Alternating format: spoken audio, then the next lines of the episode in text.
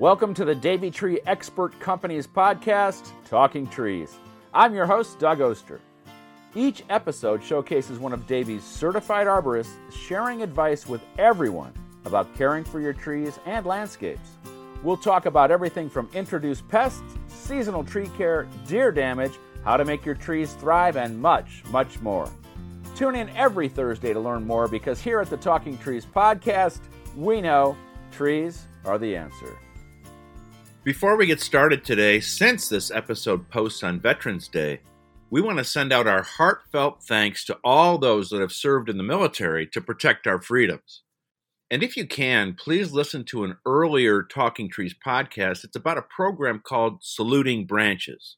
The Davey Tree experts volunteer with other arborists to honor American servicemen and women by organizing voluntary tree and landscape care at national veteran cemeteries. All right, let's get started with today's episode. I'm joined this week by Luke Warner. He's a district manager for the Davey Tree Expert Company in North Pittsburgh, and so we know each other pretty well. Uh, we've talked many times, and today we're talking all about trees and shrubs with winter interest uh, because it is still time here in the East to plant. Luke, welcome to the show what were you thinking when when you first heard winter interest as far as trees and shrubs go? Oh, I kind of got excited. You know, it's it's something that you know I love uh, taking care of trees. I love planting. You know, new plants. Everybody thinks to remove trees, but you know, it's nice to get excited about putting some new plants in. So, um, with that, you know, everybody seems to oh, I want something that flowers. I want something that looks nice in the spring, and and that's that's great too. But you know there's so many other ways to get beauty out of plants. So you know in the in the pittsburgh area when everything is kind of wet and gray and dark and dreary in the winter um, it's nice to have some plants that still offer some interest or something to look at or um, be it uh, you know there's a lot of different things but um, that's kind of what what you know gets me excited is being able to put things that extend the kind of the enjoyment you can get out of plants. So when you're thinking about that you want to start with trees? Yeah, we can do that. And what are we talking? Uh, bark, uh, evergreen, berries? What are you thinking?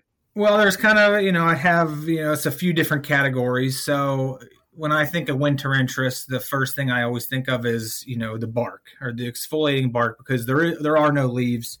Um, but you know, there's a handful of trees: Kousa dogwood, Japanese Stewartia, um, paper bark maple, uh, and a couple birch trees, whether it's a paper bark or a river river bark, or I'm sorry, a river birch. All right, so you mentioned one of my favorites, which is the Stewartia. Uh, not only, you know, I know we're talking winter interest, but yeah. whenever I hear Stewartia, I got to go there.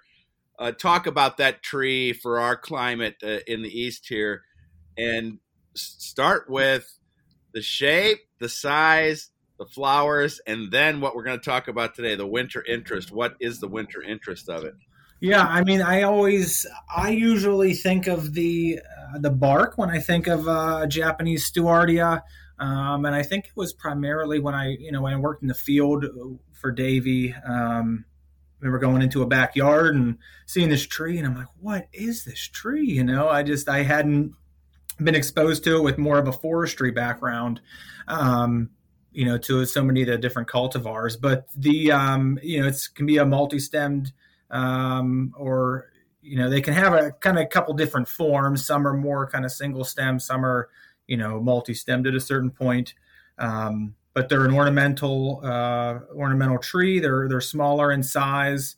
Um, the flowers uh, flowers are just you know they're beautiful. They have the orange and white um, and they almost look fake to me sometimes because they they're so vibrant in their color and they're kind of so perfect that um you know they just kind of stand out in the landscape.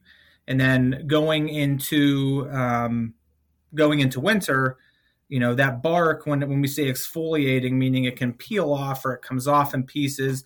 And with the kousa dogwood and the Japanese Stewartia, they almost give like a, a camouflage pattern or shape.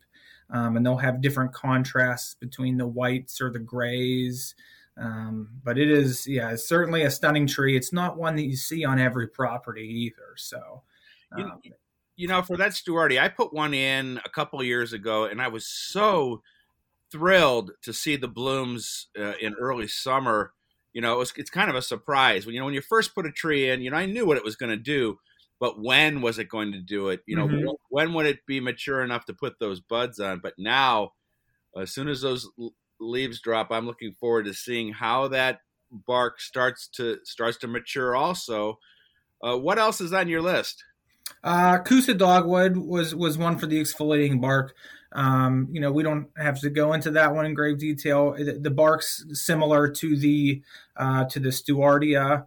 Um, you know, if it's maybe something that you're not great with the care of plants, the Kousa dogwood's probably a little hardier um, than I've seen than the than the Stewartias how long on the Kousa dogwood do those like red berries persist? Uh, when when are they gone?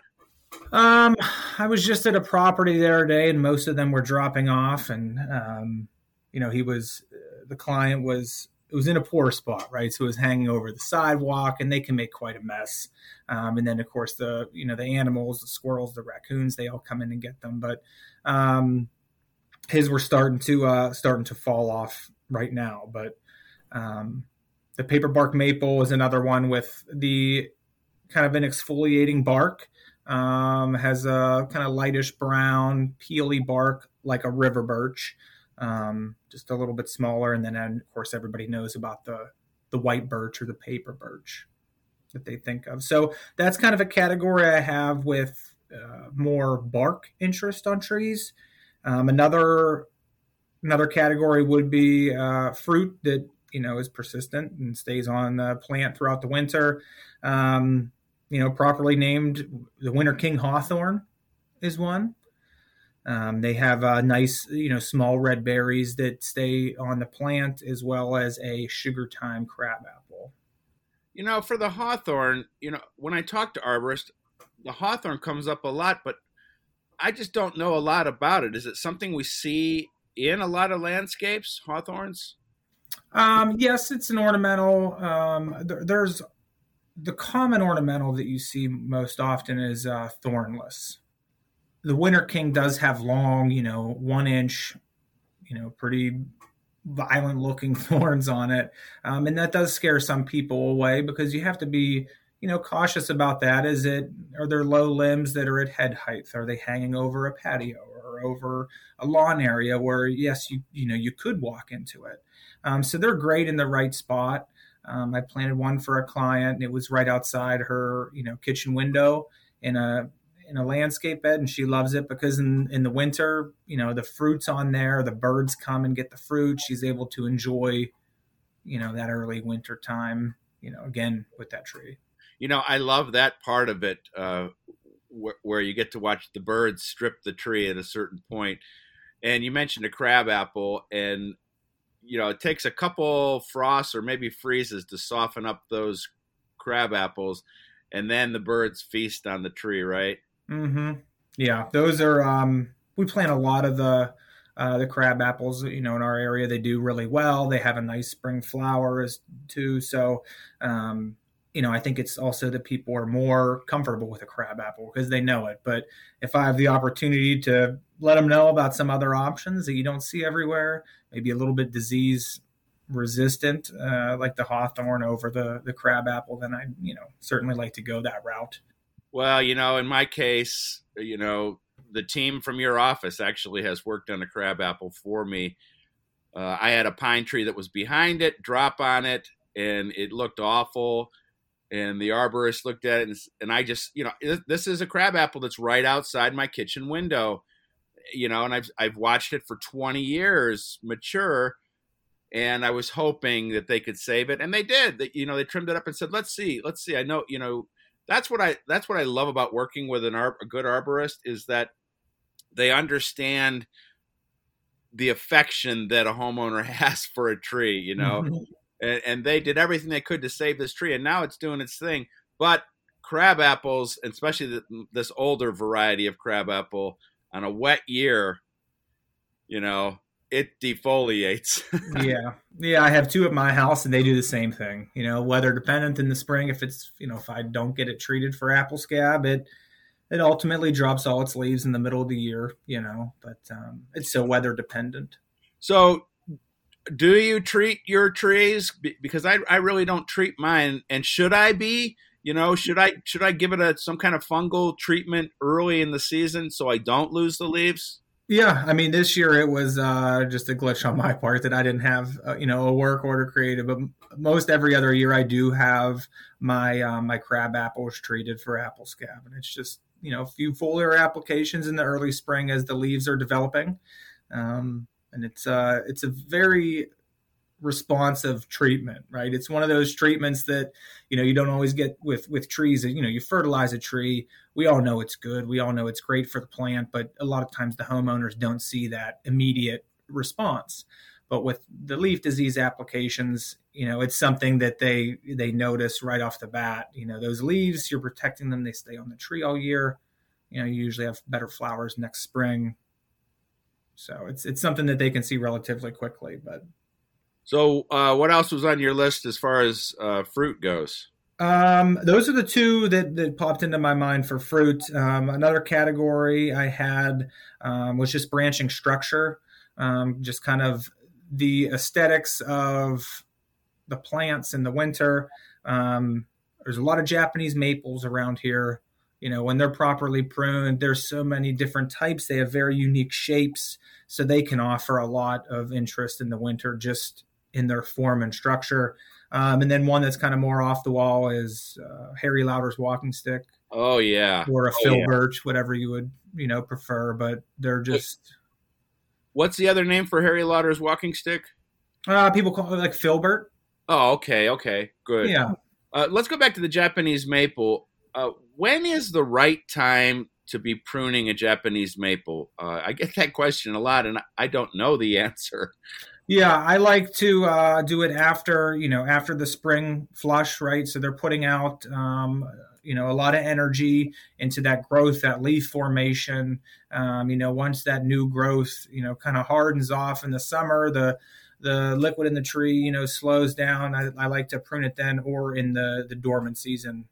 Of course, is fine for everything. And so you, you bring up pruning for for many homeowners pruning is is is one of those very very difficult things to figure out the right way to to do it mm-hmm. are there any are there any basic rules uh, about pruning to me you know and i talk to arborists about this all the time to me it's kind of a combination of of art and science uh, and i don't know if you see it that way because not every arborist does uh, but when i'm when people ask me about pruning i just tell them just first off, don't take off too much and mm-hmm. and take your time. Don't you know? Sometimes people just go in there and they hack things to pieces, and it's yeah. like, ugh. And and it, what's funny actually is that right outside my dentist's window, so every six months I see this really terribly pruned crab apple, and I mean, and every six months I'm I'm complaining to the dentist because he does it himself yeah. Like, oh, you know, it, it's just it done completely wrong. Mm-hmm. So I would agree that there is an art and science to it, um, especially when you're looking at ornamentals. Um, or pruning around buildings, things like that. Um, certainly, anybody can get a chainsaw or a pull clip or these things and just clear the building, right? They just make a, you know, they clear it by three feet no matter what, all the way around it. um, and that's where your art comes into play is being able to, you know, make those cuts that aren't overly noticeable, still keep the tree in an aesthetically pleasing form. Um, the science aspect is more of the, uh, you know, the deadwooding, the elevation, making you know the side of it that's making the proper cuts. So I definitely think there's there's a mix between the two. But when you talk about you know intimidation from the homeowner, um, I think you know I see a lot of poor pruning on Japanese maples that um, people over prune them, over thin them. Right? It's a very thin barked plant, so they're very susceptible to sun scald, which is essentially you know sunburn on the tops of the branches where the sun hits. Um, and they're very susceptible to that over the winter when they don't have the leaf cover protecting it. Um, but yeah, thinning it out um, slightly, not doing too much with Japanese maples. Oftentimes, for reduction or proper pruning, sometimes it can take a few years to get it to where you want it to be. Yeah, take your time and certainly don't go don't go up into that tree. have a certified arborist if, if you need to get up on a ladder have a certified arborist do it. Now, the Harry Lauder's walking stick. Explain to people what that thing looks like because it is it's a cool looking plant. Yeah, oh my goodness, I don't even know the some of the words you think to explain. Yeah, yeah that, but it's just an erratic growth. Um, if you you know if you put like a, an earthworm in your hand and it was squirming all around every shape that worm took, the, that the Harry Lauder's walking stick has limbs that are shaped like that. It's just an erratic pattern um, of growth. I don't. I would feel like you almost have to look it up online to get an actual yeah. Yeah, visualization of it. Yeah, I, I, wouldn't know how to explain it either. How about Medusa? Maybe exactly. yeah, I don't. I don't know how to explain it, but how often do you see them in the landscape, and how often do you put them in the landscape? Uh, because they are they are a star in the winter. Yeah, so um, I actually haven't installed any, but I've taken care of a bunch. My great grandfather had one at his house. I remember um, every time he would deadwood it in the winter, he would lay and or throw the the deadwood down underneath of it. Um, and over the course of you know 30 years or so, it created this very unique mulch underneath where it you know they decayed as well but it it was just very uh i don't know how uh, how to explain it really but it was it was almost stunning you know and that tree didn't have leaves. It was like all of the erratic growth in the crown and you look in the ground and this landscape bed underneath of it was covered in you know years of pruned out dead wood that looked the same. So it was pretty unique. That's pretty cool. How did you get into this uh, working with trees no, I always liked to hunt and fish and be outside. I really had, you know, no idea what I wanted to do, so I went and got an associate's in in park and recreation. Um, took one forestry 101 class um, in, in getting that associate's, and it was the first time I really enjoyed, you know, going to class and, and learning and you know really asking questions and did a quick search online of some forestry schools and you know penn state wvu syracuse all you know popped up around here in pittsburgh where i'm originally from.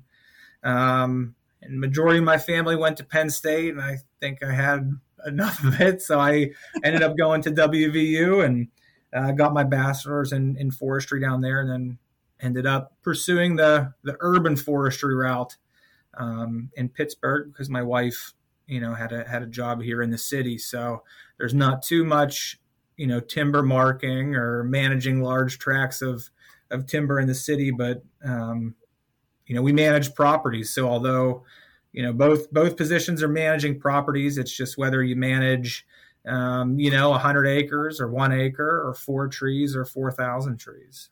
Well, your team is managing my four acres, and I am so glad to have them here because uh, again, I, I I mention this almost every time I talk to an arborist. I live in this oak forest with oak wilt, and so oh uh, yeah, I so I need a great uh, arborist to to come once or twice a year and and and and help me and, and they'll be coming as soon as as soon as the leaves are off the oaks yep. they, will, they will descend on my property to cut this and cut that uh, is there any other category uh, for winter interest? Um, in tr- I mean, I'd like to cover just a couple other things. Is in trees. One other one that I do like, you know, are the the evergreens, right? Things yeah. that are green all year. It's some color in the winter. There's a numerous array of, you know, ornamental shrubs and small evergreen trees you can choose from.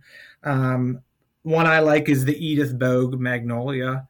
It is a a northern hardy southern magnolia. Wow. So it's a pretty cool plant, um, and they're available locally as well. So um, it just looks like a southern magnolia that you know is, is cold tolerant for our hardiness zone, which is nice.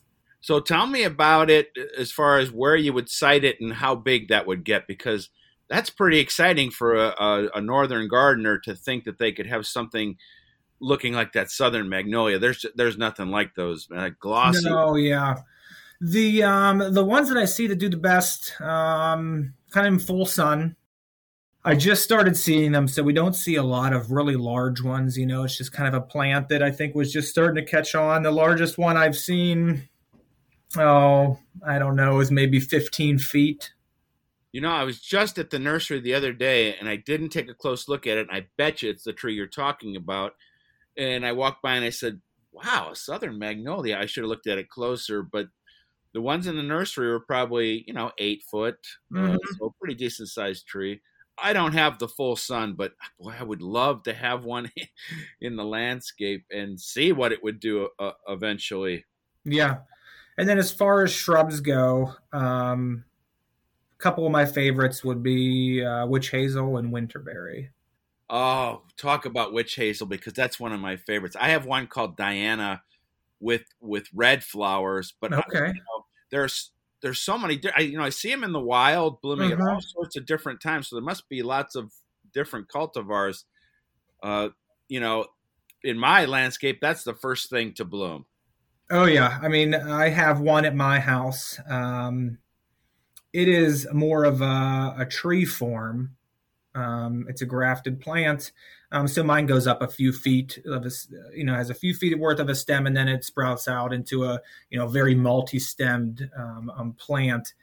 Um, but yeah, it throws off your. Uh, mine has a yellow flower, so it has fingers like you know if you Oh, yeah. take your hand and you know put it upward and extend your fingers. Those kind of that's how kind of the flowers look. They're you know thin, twisting yellow type petals.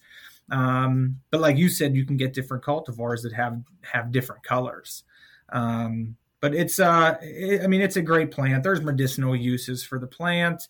Um, it's indigenous to the area, um, so there's a lot of good things, you know, going for the for the witch hazel. You can get one for whatever site you have, almost. Yeah, and, and pretty easy to grow, I think. Right? Oh yeah, it's um, it is not not difficult. I know the one I put in. Um, although you know I'm an arborist, I don't always give my plants the best attention at home. I try to pick the ones that maybe require the least attention. But um, I did put that that witch hazel in with my daughter on Arbor Day. Um, when she was, you know, one years old, so I like to have something like that on the property to always, you know, I try to plant one with her every year. So Oh, uh, not just the witch hazel, but different different Yeah. trees.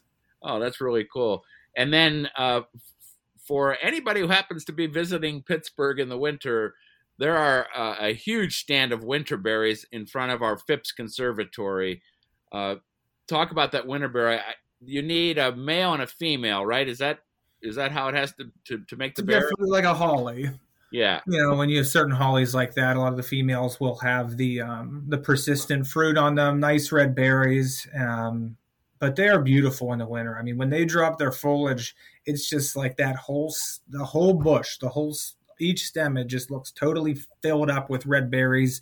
Um, and then when you get a nice, you know, snowfall on top of them, um, th- the contrast between the red berries, the white snow, they're usually up against, it seems like, you know, a darker foundation or like it, it fits some of that stonework, things like that.